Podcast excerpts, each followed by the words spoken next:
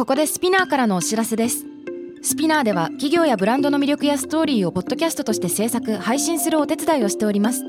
ポッドキャストを通してお客様とのタッチポイントの創出とエンゲージメントを向上させてみませんか？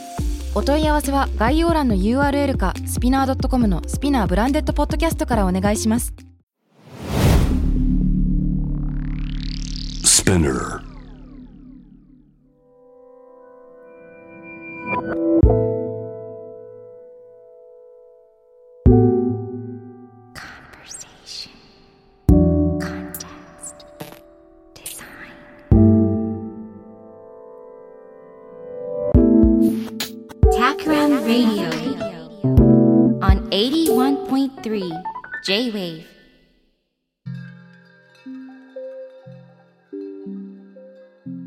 渡邉康太郎がナビゲートしている 81.3J-Wave Takram Radio 今回のゲストは先週に続いて株式会社スマイルズ代表の遠山正道さんです。よろしくお願いします。よろしくお願いします。さて、えー先週も贅沢にスマイルズそして遠山さんが感じているコロナ禍以降のいろんなね変化、うん。これが事業もあれば、えーカルチャーもあれば伺ってきましたが、うん。2週目はちょっと遠山さんの個人の話もいろいろ聞いてみたいなといううん。ことを考えてます。はいはい。でね、いろんな切り口があると思うんですけれども、例えば、北カルの別荘に通ってらっしゃるとか、うん。はいそのコミュニティを始めてらっしゃるとか、はい。まあいろいろあるなと思ってるんですが、うんどっから行くといいかな？そうだなじゃあ、北カルの話をしようかな。うんうん。あのー、2年ちょっと前、コロナの前にね、たまたま、これは言っちゃっていいよな。前の持ち主の吉井画廊の吉井さんっていう人と食事をしていて、はい。篠原和夫っていう建築家の話になり、うん。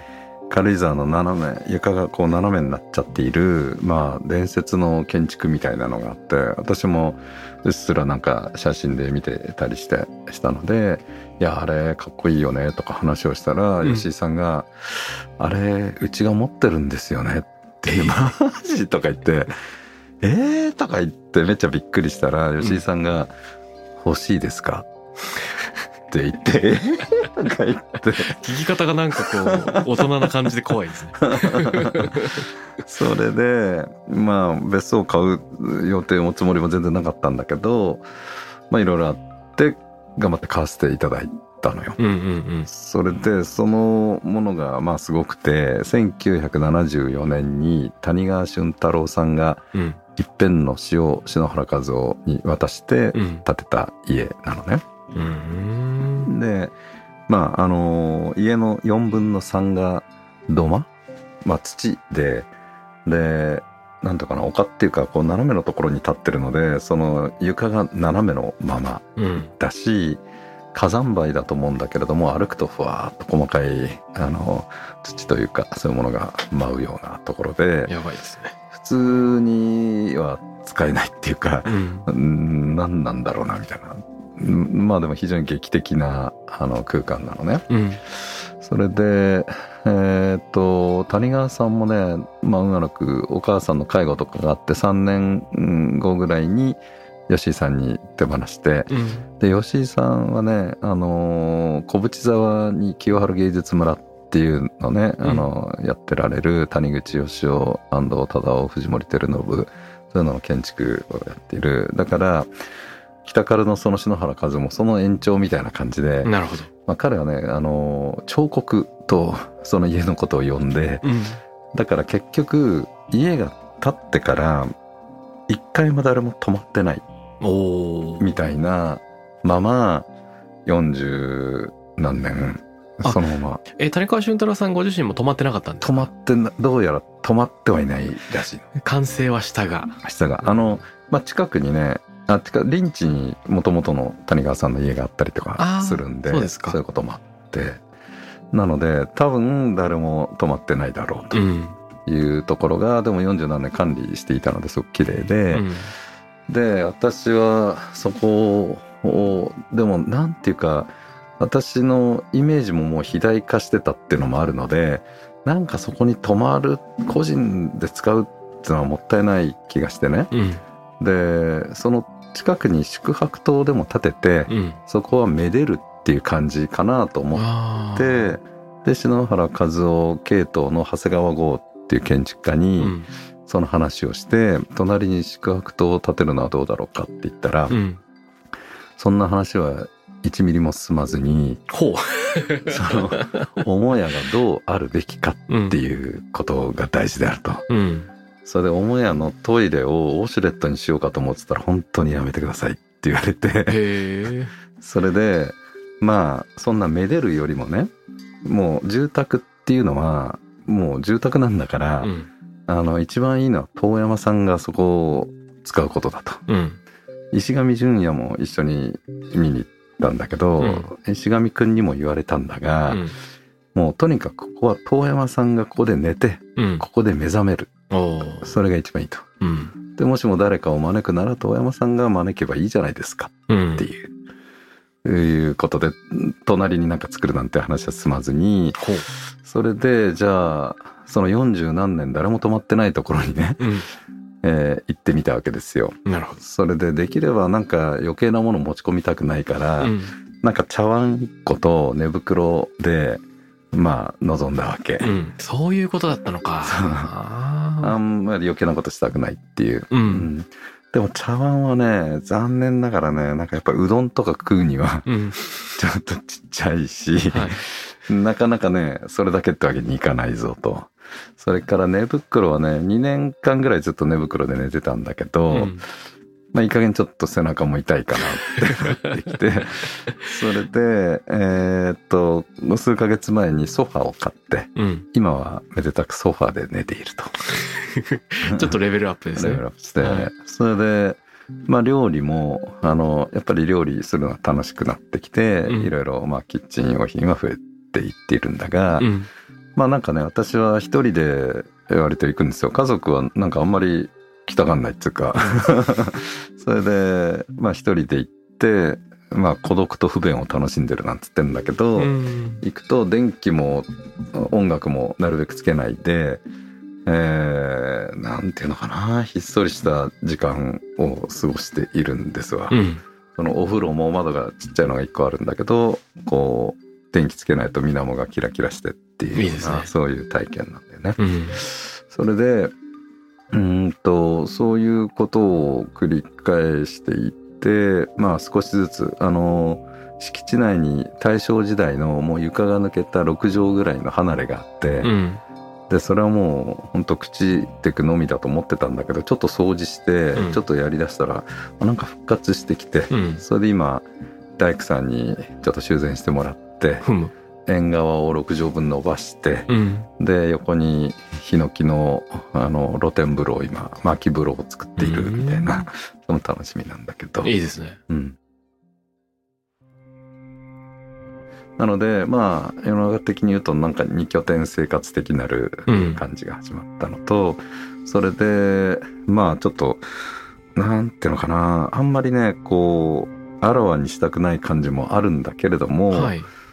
でも、うん、もったいないからっていうのかな。なんか YouTube を始めましてですね。ほうほう。えーえ見てますよ。あ、ありがとうございます。う新種の老人、北かる孤独と不便のある暮らしっていうんだけれども、撮影も編集も音楽も、まあ、全部自分で一人でえまちまやりながら。編集もやってるんですか？そうそう、あのテロップつけたりとかい。やー、テロップが渋くていいですよね。いや、あれね、見てて何回か笑いました。あ特徴がありますよね。あ、のーセリフが一通り、うんまあ普通の字幕ってセリフと同時に出てくるんだけど、あ。遠山さんのはセリフが言い終わった後にスッてテロップが出るんですよね。そうなんだよ。気づいてくれましたね。うん。いや、それはね、1話目を作った時にね、はい。あの、知り合いに横で見てもらったら、なんかね、明らかにそのテロップの方にパッと意識がいっちゃってるっていうのが分かったわけよ。それで、私のこう、ちょっとした気の利いたつぶやきがあったつもりなんだけど、あ、なんかそこ気づいてないなぐらいな感感じがしたんで、そこはちょっとずらした。なるほど。そういう意図があったんだ。そうなの。あれね、すごい特徴とリズムを感じますね。うん、そうそう。あと、作為が少ない感じがすごく素敵だなと思っていて、あ例えば、ボリューム8あの、うんビールを飲んでる。あ、はいはい。あの、うんストックホルムのクラフトビールですよ、はいはいはいはいはい。で、これは昼に飲むのがいいと思ってって言いながら、うん。とりあえずビールを一口飲んで、うんふーって言った感想が、う。うんん、いい感じに苦いって。あ、手放しに褒めてないって感じ？まあそれ、まあ苦いだろうな、みたいな。っていうか、特に驚きのない感想がすごく自然でいいなと思って、あの、なるほど。そこはちょっと笑ったりして、あの、無言の時間も多いので、うん。あの、本を読みながら背景に遠山さんのムービーをつけとくみたいなのも最近やってみました。ああ、ありがとうございます。うん、そのくらいの感じなのかもね。うん。そうそう。それで、うんそのテロップつけたりとか、音楽はですね、俺、巻きピアノと呼んでるが、おもちゃのこう、何、鍵盤がくるくる巻いてあるようなのをはい。、アマゾンで買ってですね、4000いくらの。うん。でも、小学校以来、鍵盤をこう指でやるわけ。はい。そうすると、もうね、右手弾いてると左手忘れちゃうんだよね。うんうんで左手やると右が止まっちゃったりして、で、そもそもあらかじめこんな曲とかないんで、うん。なるほど。もうやりながら次の音をこう探すんで、うん。どうしてもスローな曲しかできないね、なんか。あ、アドリブで曲を作ってるんですか？えそうそうそうそう。それでもう全部ね、ファーストテイク。ええやり直しなし。なので、勇気がある。はい、え、それ聞けるんですか？聞きますよ。お、なんか、聞こうか。聞きたい。どうしようかな。じゃあちょっと待ってね。えー、っと、そうだな。なんかやります？そこでそのままいける？え、私？あの、じゃあ、うん。マイクの前でぜひ再生してみてください。じゃあちょっと全然どれがどれだかわかんないけどなんか適当にやってみようか。じゃあこれにしてみようかな。あじゃあ一番す最近の一番やばい感じのにしよっか。やった。前衛。一番前衛っぽいと思うこれが。なんかあのちょっと長いかなこれじゃないこれ結構まともなやつだもともとピアノ習っていたりしたんですか？や子供の頃ねうん、本当に。ちょっとごめん、どれだかわかんねえや。じゃあまあ、適当に。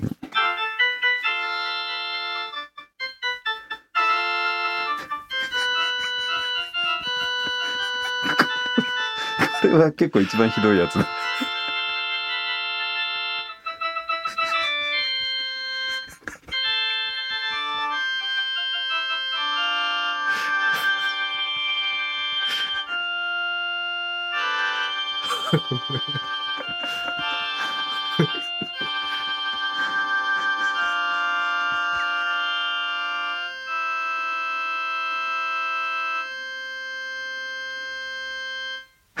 ああ、いいですね、なんか。こう、二人、二人の子供が弾いてるみたいな感じがしますね。なんかその、おおうん音色が、うん。パイプオルガン風なので、うんなんかちょっと半分荘厳な感じがしながら、うんしかしいたずらっぽい感じもしながら。うん結構ね、160音あるんで、うん尺八っぽいのとかね、ーはいはい。結構いろいろあって面白いよ。へえ。鍵盤広いんですか？なんかこのくらい。えー、いいなぁどうでしょう？腕一本分くらいか。ちょっと短いくらい。そうそうそううん、40センチぐらいかな。そっかそっか。うんいいですね。楽しいんですよ。すごい映像を作るにあたって、うん演撮影と主演だけでなく、はい。編集、テロップ、音楽と。はいすごいななんかね、やっぱり音と映像とかがハマった時が楽しいね。ん。なんか、セッションと呼ぶのかちょっとわかんないけど、で、最後に続くみたいなのが、スパッとくるといいですね。楽しい。うん。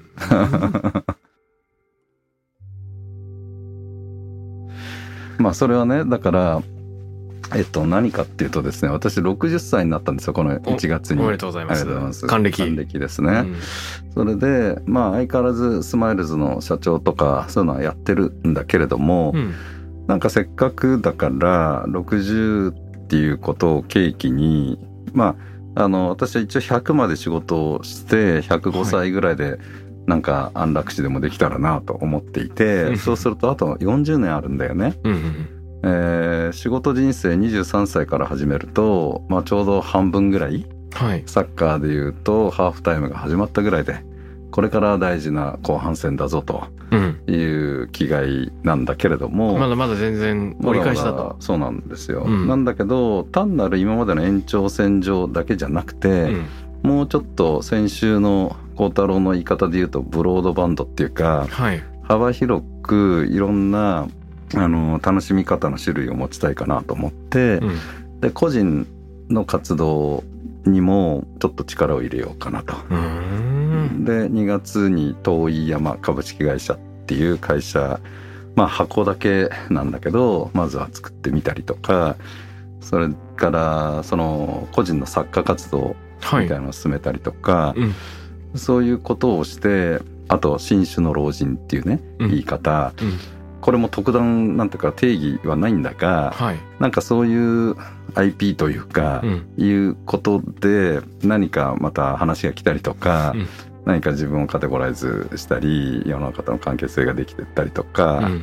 しないかなって、まあ、実験みたいなもんなんだけど、うんそれでその仕事はあのスマイルズとかしつつだが例えば、まあ、YouTube でお金をんが生むっていうのは相当大変だとは思うんだがそれとかね本の印税だとか、まあ、講演会だとか、まあ、作品、えーそういう、まあ、自分の好きなことだけをやって、うん。まあ2 3 0万ぐらいでも稼げてふむ。でなんかこうセルフベーシックインカムみたいなのうが、ん。えー生み出されたらなんかその新種の老人としてねまあ自分のね作品のタイトル「社会的私欲」って言うんだけど、うん。自分の好きを掘ってったら世の中とバンと通じたみたいなね、うんまあ高速全体みたいなだからそのまあ暮らし方自身もその社会的私欲じゃないけど自分の好きをやっていることだけで食ってけてるみたいなそれが実現したらすごく羨ましがられると思うんだよね。うん、素敵ですね。うん、であ新種の老人早くなりたいやんけっていう風になるんじゃなかろうかなと面白い。まあ俺60だけどじゃあ30半分の30の人と比較してみると大体こっちの方がいいんじゃないかなとあの何経験もある、んネットワークもある、えー財力もまあ増えている、うん。もういいことだらけ、まあ、体力が落ちてるぐらいしか思いつかないみたいな感じなわけよ。なるほど。だけど世の中はなんていうのかな企業が早くまあもう退職してほしいからなのかわかんないけれどもその定年だとかシニアだとかなんだとか言ってこうん。う、うん、悪いイメージがすごくはびこっているぞと。だけど、まあ、新種の老人と言ってみながらあ実はそっちの方がより豊かやんけっていうことが分かったらなんかこう早く新種の老人になりたいみたいな、うん。うん。まあ、例えばアーティストでも誰でもなんかこう過去の人の写真とか絵を見ると大体もう老人の時の写真ばっかりじゃない？確かに確かに。ね若い頃の時っていうよりも、うん。ねだからやっぱそのあの老人の頃がピークっていうか、うん。そういう感じなのかなとも思うし、うん。なのでまあ楽しい老人をまあ早いうちから試す実験してるみたいなそんな感じですね。いや、面白いですねう。ん新種の老人、早くなりたいなっていううん活動につながっていく。ずるいそれはいいよな新種の老人だからっていうふうに、はいはいはいはいはいはい。だってそれはだって経験も俺もあるしさっていうふうに羨ましがられるだよねってこういうような、そういう感じ。あの、セルフベーシックインカムが2、うん。30万っていう割とそのつつましやかな感じなんですけど、なんかその、遠山さんくらいの経験と発信力があったら、ももうちょいなんか、いけるかな。いけるのでは。で、新種の老人のモデルケースとしてもうちょい頑張ってもらった方が、はい、周りの人にもなんか刺激がありそうだけど。そうだね、うん。あの遠い山っていう個人会社作ったのはこれもこの願いも結構ささやかで、はい。あの経費とか落としてみたいなと思って なんかね三菱商事から来ちゃっていきなり社長とかになっちゃったんで、うん。なんかタクシー代とかさ飲食代とかそういうのを落とすことをずっと忘れてきたあー40年って感じなのよ。そうなんですね。うん、なんかさいいじゃんなんかお寿司かなんか食べてうん。領収書くださいとか言って、はい。それでなんかでどんどん食べられちゃうとかさ タクシーどんどん乗れちゃうとかさ。意外にそこはなんかち 小さな小さな夢が。でもそれにはあの利益がないと経費を落とせないっていううんことに気づいてというか、はい。だからそそっちでも一応ちょっと稼がなきゃいけないんだけどね。うん。でまあそういうつつまやしやかなこともあるんだけれどもでも一方でまあなんか第二創業みたいな風にもちょっと思ってみたいなと思っていて。うん、で第二創業っていうとねまあじゃあスープストックとかスマイルズやってて、まあ、100億ぐらいの会社になってるんだけども、うんうん。じゃあそれ以上のことをねこれからやるってなんか大変って言えば大変なんだけどはい。でもなんかね、あのー最初始めた時ってやっぱり昭和の時代の設備産業的な、うんで店舗が50店舗あってっていうような感じだけど、はい。なんかこれからやると多分なんかそういうあんまり装置産業じゃなくてう、ん。もうちょっとなんでしょうかあのプラットフォームとか考え方とかなんかそういうようなことがこう広がっていって、うん。えービジネスにもなり、はい。まあいい意味で影響力っていうのかななんかより良き考えが広がるとか、うんなんかそういうことでの第二創業というかね。うん。そんなことがあるんじゃないかなっていうふうにちょっと思いながら、うん。まだ具体的にはないんだけど、面白いですね。うんなんか先週も感じたことですけど、うん。遠山さんとかスマイルズのカルチャーとしてうん。言葉がパッと浮かび、うん。その言葉がうん。なんか言った本人もまだ描ききれてない夢。全然まだ何もないんですけどみたいなのはあるね。そ。の新種の老人って一回言ってみたと。そうそうそうでそれが何かとかを突き詰めすぎずに、うん。突き詰めてなくて分かってないのになんか仮にピン止めしとく、うん。そうすると自分がそれに夢を見始めちゃってうん。なんか広がっていく。そういう順番なんですね。まさに翻訳してくれた感じですね。でこれ面白いですよ。すごく面白い。でうんだからこうやろうっていう結構すごく具体的なアクションとか妄想が広がるじゃないですか。うん、で自分で信じちゃう、そうそうそうそううんそれがすごいですね。あとなんかノーミッションみたいなこと最近ちょっと言っていて、はい。あのまあ事の発端はねあの箱根に吉村純三のうん350万の温泉付きの部屋が60年代のが出て、はい。これいいなって言ってスマイルズで保養所で買おうよって言って経営陣来てもらったら、うんいや遠山さんにはいいけどうちの若い子がね 23人で来るにはちょっと渋すぎませんかって言って確かにそうだなみたいなでじゃあロータリーで買おうかと思って建築みんな好きだしうん。でもあみんないいねいいねって言うんだけどでもロータリーって奉仕団体だから、うん。奉仕団体が不動産持つってちょっと説明がつかないねってことになって、うんあダメかみたいなあミッションがあるとできないことって出てくるんだなっ超面白い。ていうことに気づいて だからノーミッションそれこそこの間ねあの G1 サミットでうん田川金也さんと会った時だけど、うん。パーパス経営の会があって、はい。で質問って言われたんで手を挙げて、えーパーパス以外に面白いことを考えついちゃったらどうするんですか?」はいはいはい。聞いたらね、うん。そしたら司会のオイシックスの高島君に「それは富山さん自分で考えてください」って言いなされたけど、ああ、なんか、その禁断の扉は開けないことにした。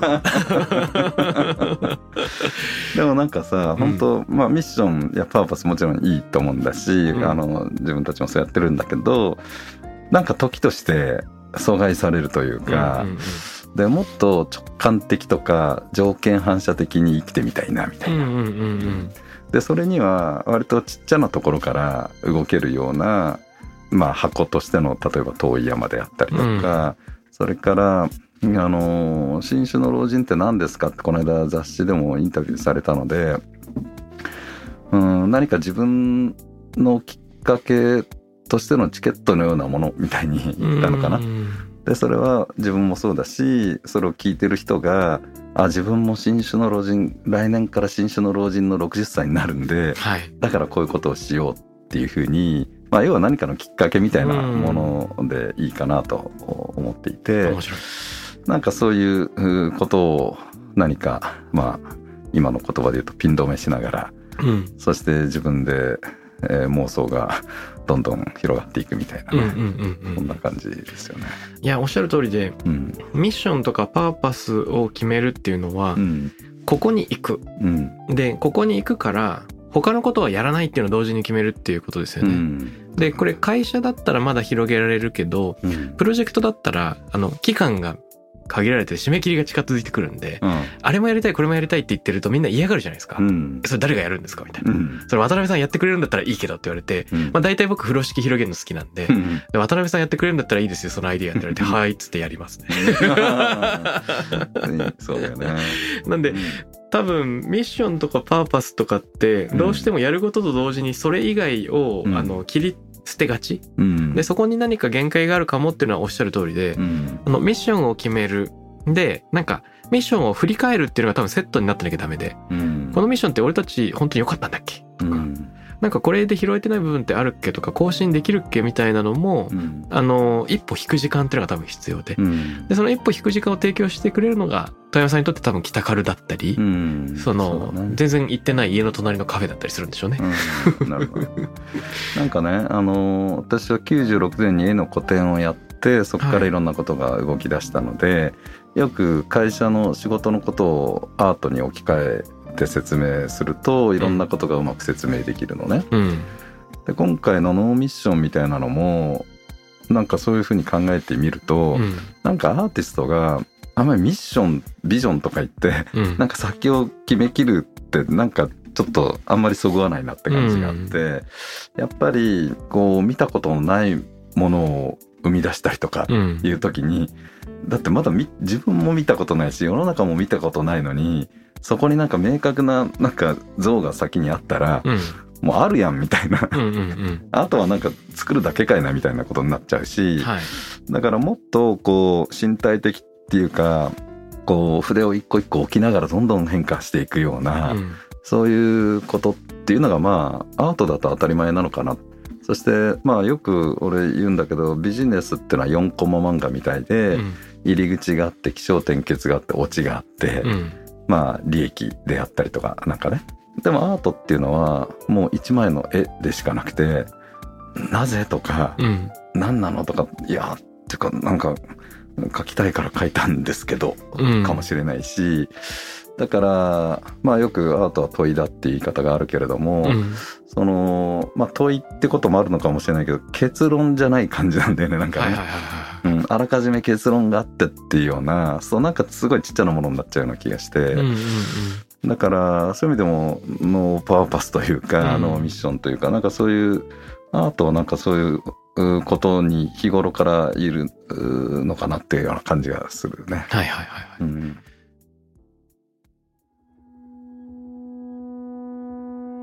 僕もノーパーパス派の人生を歩んでまして、うん。まあ、あの、組織の中でパーパスを設定するような仕事するのはうん。結構好きなんですけど、うん。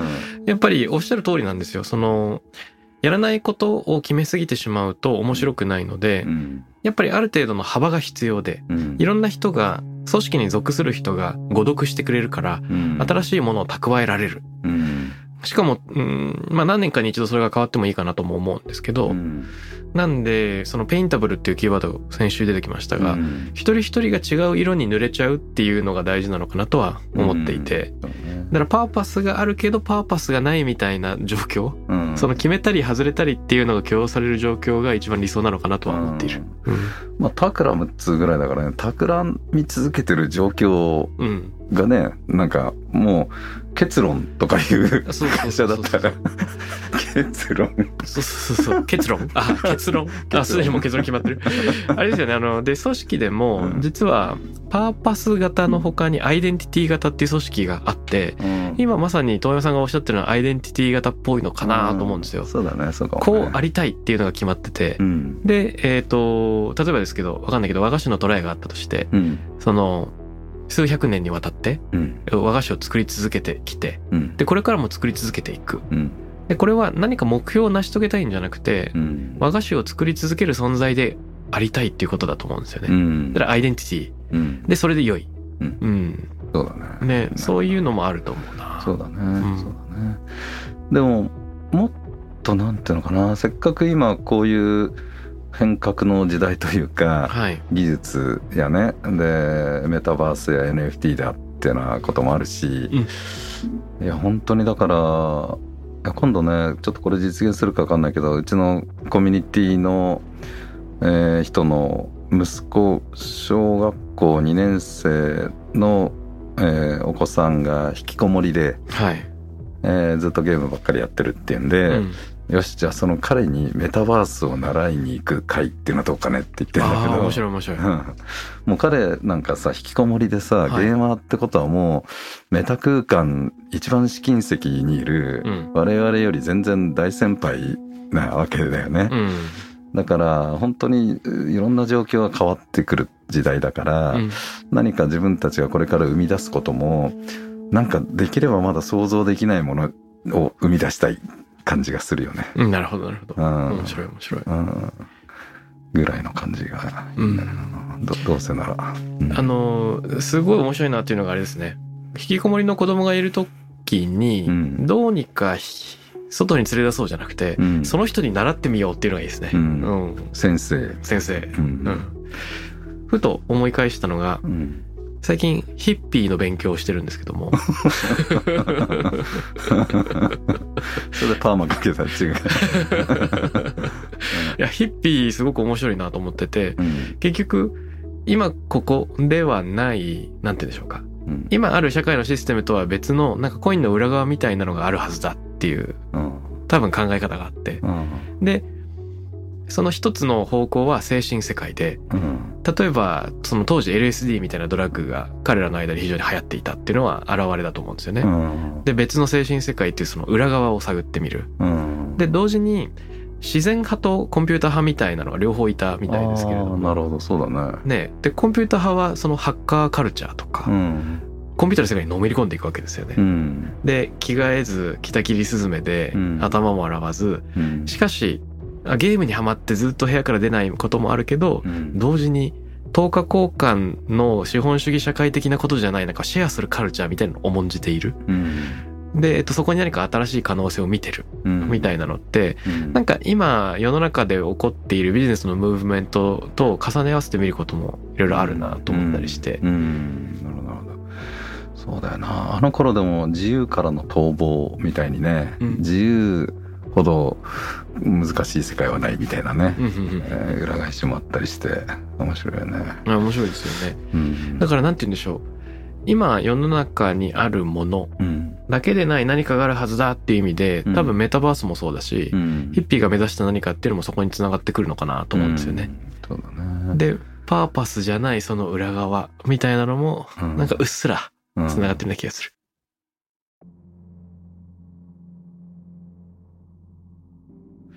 あの、うん。僕今ので思い返した最近考えたアイディアがあって、うん。昨日ちょっとふと思いついたんですけど、うん。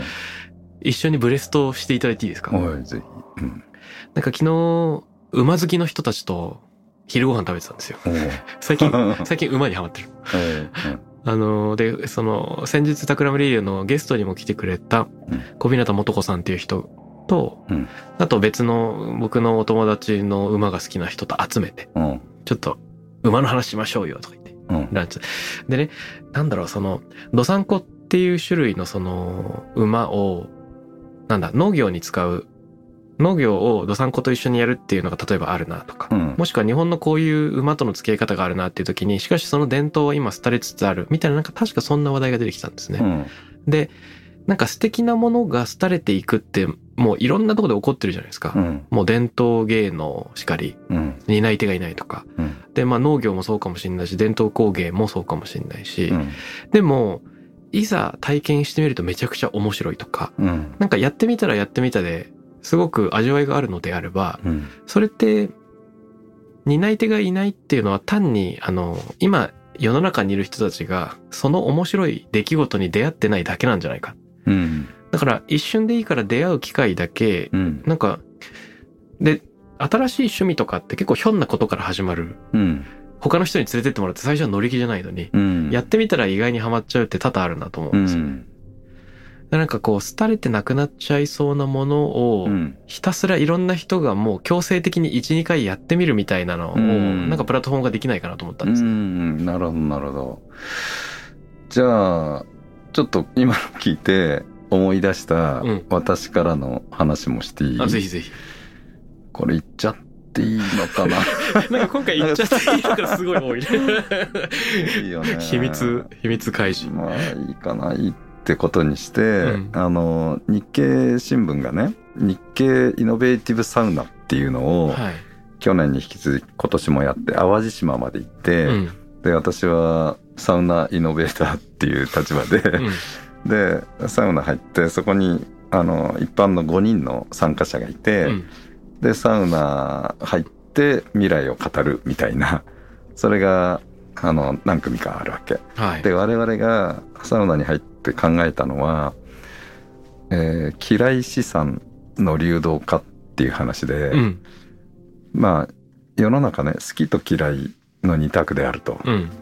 で好きには目が向くんだけれどもあるいは目が向きすぎる構造が今すごくあるんだけども、嫌いにもいろんな種類があって、うん。えー無関心とか苦手とか、うん。なんかいろんな段階があると思うんだけどありますね。そこには好きが潜在的にまあ埋まっていいるというか、んだからそこに目を向けたりとか向き合ってみると、うん。もしそれが嫌いが好きに転化したらその、まあ、人生が2倍広がっていくんじゃないかと、うん。まあ、企業で言えば企業の価値もこっちに拡張していくんじゃないかっていうことの、うん。まあ、実験っていうかそういうの面白いかなって思っていて、うん日経さんとなんかそのやろうよっていうことをちょっとなんかね何かしらの形で具体的になりそうなのでアワードみたいなのやろうって言ってるんだけど、今の話を聞いていて要するにまあ無関心っていうかあんまり興味を持てなかった対象？さっきの馬登山校とかいろいろうん。うん。伝統芸能かなんかいろいろあるよね。はい。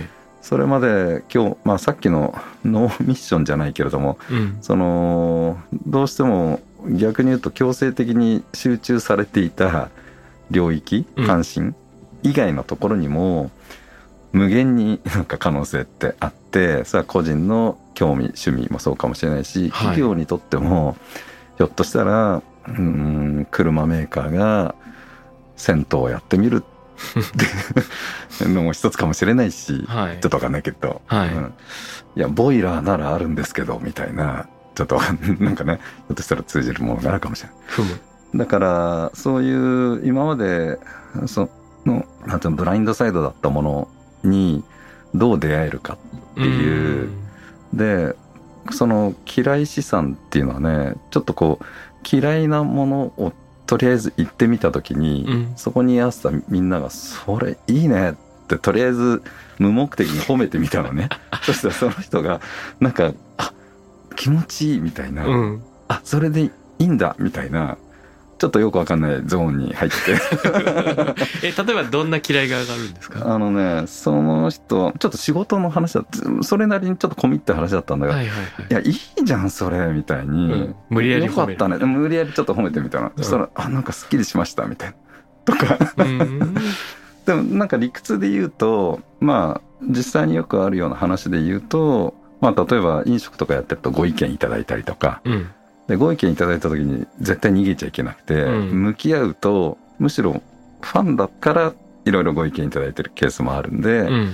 えー向き合うとかえってあのちゃんとファンになってうん。くれることがあったりとかさ、うん。なんかそういうポテンシャルっていうのがあったりしてでだから最初に嫌がらないみたいなために、みんなでまずは褒めてみるみたいな。ああ、いいですねう。んあの、ちっちゃいことも大きいことも、なんか、いいものって大体ちょっと嫌から始まってるなと思うんですよね。うん例えば、ああ、運動しなきゃ、ジョギングしなきゃっていう時に、確かに。ジョギング行くまでが超大変じゃないですか。はいはいはいああ、着替えるのめんどくさいな、みそうそうそうたいな。で、で、いざ着替えて、いざ外に出ると、うん走るの楽しいんですけど、みたいになるじゃないですうか。んで、そのなんか最初の一歩の嫌みたいなのうんそれで、もね。なんか潜んでますよね。そうそう。うん俺はねグレープフルーツだね。えどういうこと？グレープフルーツってなんか酸っぱいし、うん。あの最初取りかかんのがちうん。ょっとめんどくさい、食べ出すとうまっみたいな、ああ面白い。うん。ああグレープフルーツっていうふうに名付けてあげてもいいかもしれないですね、うん、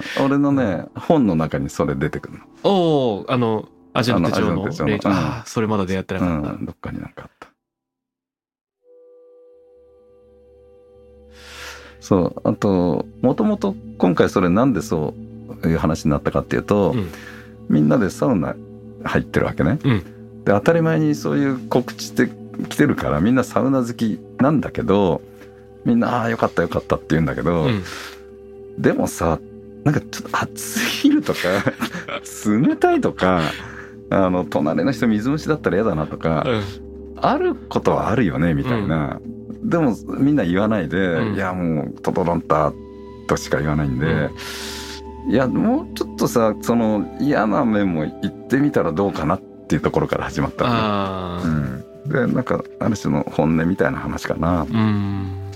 でもなんかまあ要するにそのブラインドサイドっていうか、うん。普段うん見ないとかあらわにしないところに何かまだうん。あるかもしれないみたいな、あのね。それめっちゃ超大事ですね。うん。でそれってやっぱり質問の仕方が絶妙だと思ってて、うん。あの好きなものなんですかって聞くんじゃなくて、うん。嫌いなものを聞いてみる、うん。あそれ聞かれたことないしそれめっちゃ答えがいあるなっていう問いかけってあると思うんですよね、うん。で僕この前それ一番感じて、うん。まあ、自分で聞いたら偶然うまくいったっていう例なんですけど、うん。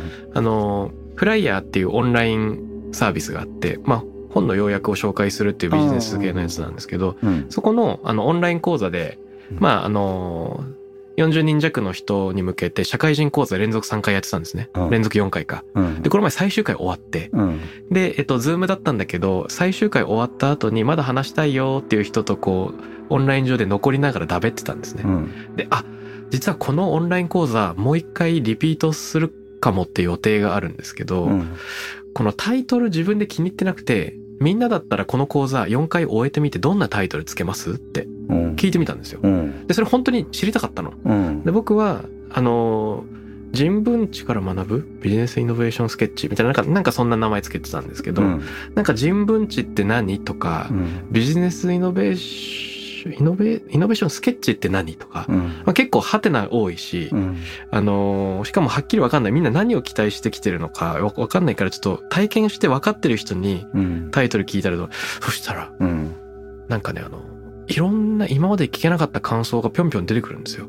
なんか最終回になってやっと意味が分かったとか、うんあのーこれまで全然分かんなかったけど今日分かったんですよとか、うん。でいや私は実は人文知っていうキーワードは分かりにくくはなかったしうん。自分から遠いものを差し出してくれるんだろうなっていうイメージがあったからたくさん来たんですよ。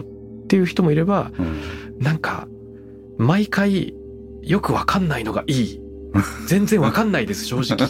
いろいろでうん。これあのその時あのハッとしたんですね。うんこの講座面白かった？って聞くと、うん。なんか誘導尋問だしああの本人の前で悪いからみんな面白かったです良かったのはこういうところとしか言えなくなっちゃう。あでも僕ももちろんそう聞いてないんだけどうん。この講座にタイトルつけるとしたらって聞くとなんか酸いも甘いも織り込んだその人の本音を普通に出すじゃないですああか。面白い。なるほどなるほど。なるほど。この辺がじこの人の文句だったのねみたいなのがなんかどんどん出てきてあ褒めポイントも嫌ポイントも全部浴びせてもらえる本人がいるのにタイトルつけてもらうってなんかその人のそのエッセンス学びのエッセンスを一言にしてもらうってなんかすごく面白いのかもと思ったんですようね。んなるほどね、んまあ少なくとも聞いた人が一回もう一回頭の中でおさらいするよねそうそうそうそう。おさらいして要約しようとするからね、うん。そこのだから記憶とか気になったところがピュッとこう出てくるしうん。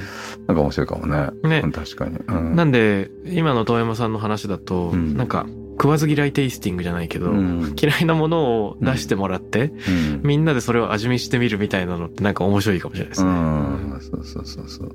そう、だから今朝ね、食わず嫌いっていうのをもうちょっと普通の漢字でうん。類語をなんか探してたの、俺。あ、そうなんだ。ちょうど名前考えてたんだ。そうそう。ちょっと文章考えてあた。あ、うん。でちょうど遠山さんが、うん。その良い名前によってイマジネーションが牽引される今寸前にいるんですね。そうそう。今日だから文章を朝ちょっと書いたんで、うん。それをじゃあせっかくだから。あ朗読お願いしていいですか？じゃあちょっと今出るかな。出てきたえーまあ繰り返しにな。るけど人生は好きと嫌いの2つでできている人生もビジネスも好きに目は奪われる。嫌いの中には固定概念誤解無関心なども含まれ潜在的な好きが内包していると考えられる。嫌いを有効な資産として認識することで人生が2倍楽しくなる。企業価値が増大する。かもしれない。嫌い資産の流動化。 supported by 日経みたいな。ああ、なるほど。日経でラジオになったらいいなと思って 日経ラジオでね。あーあのーその嫌いなものに無限の可能性があるっていうのは本当に言われてみたらそうだなと思ってて、なんかやっぱり自分の中で好きが固定化されていくほどそのフィルターバブル感もあるし、うんたまに乱してくれる存在って必要ですよね。うん、そうそうそれになんかさ嫌いがプラスになるってことは2倍良いっていうかなんかレバレッジが効くっていうか、まさにまさに。ねそんな感じもするしあとなんか例えば私なんかだったらクラシックとかねうん。政治とか、うん。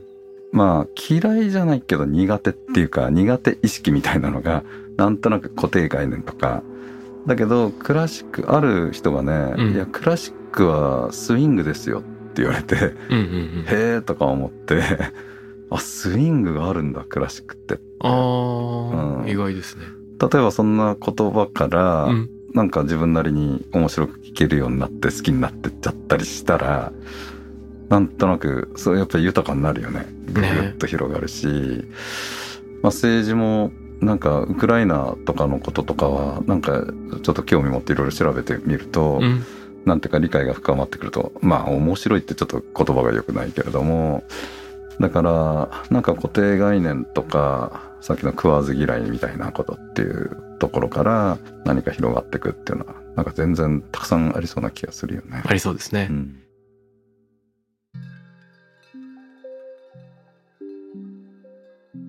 いやー、還暦を迎えられて、うん普通だったらその、キャリアの締めくくりなんかをイメージし始める人もいるかもしれない中で、うん新種の老人という言葉をきっかけに、むしろ新たなスタートに立って、うんまあ、ここから先を強烈にそのブーストをかけて、はいさらに走り出すということで、いやー、遠山さんらしい妄想、いろいろ伺いました。ありがとうございます。一周目はうん会社スケール。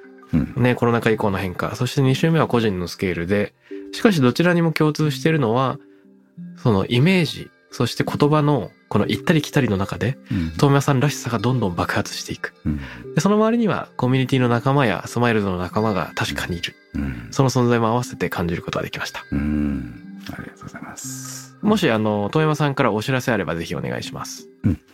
そうだね。あの、せっかくなので、改めて、まあ、この1月還暦になった誕生日うにん。本が出まして、はい。えー新種の老人、遠山の思考と暮らしっていう本ですね。うむ。これはね、開いたところがそのまま読み切りみたいな感じなので読みやすいので、ぜひ。それから、えー YouTube を始めまして、はい。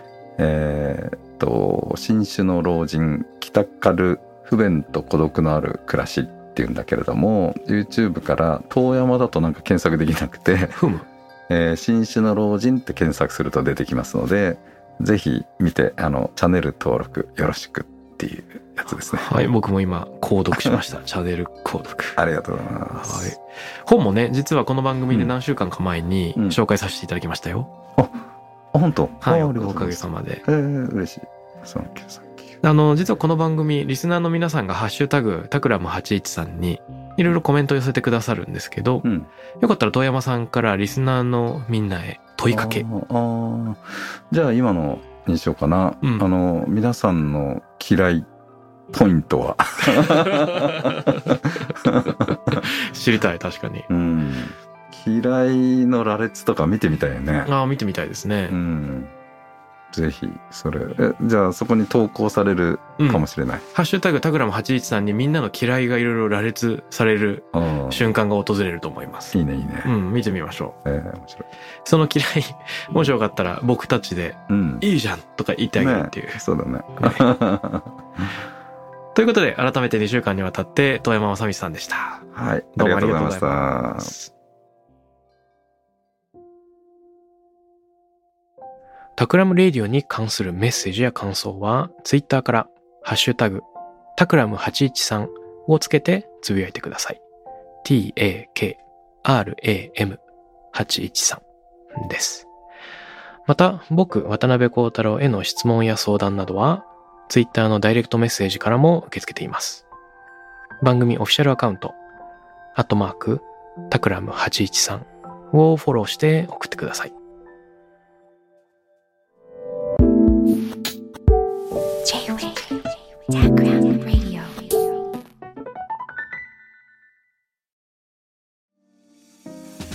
ここで SPINEAR からのお知らせです。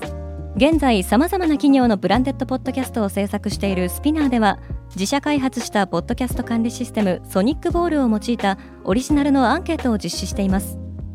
リスナーの属性データを可視化することで御社のニーズに合わせたコンテンツ制作が可能になります。スピナーホームページ内のコンタクトよりまずはお問い合わせください。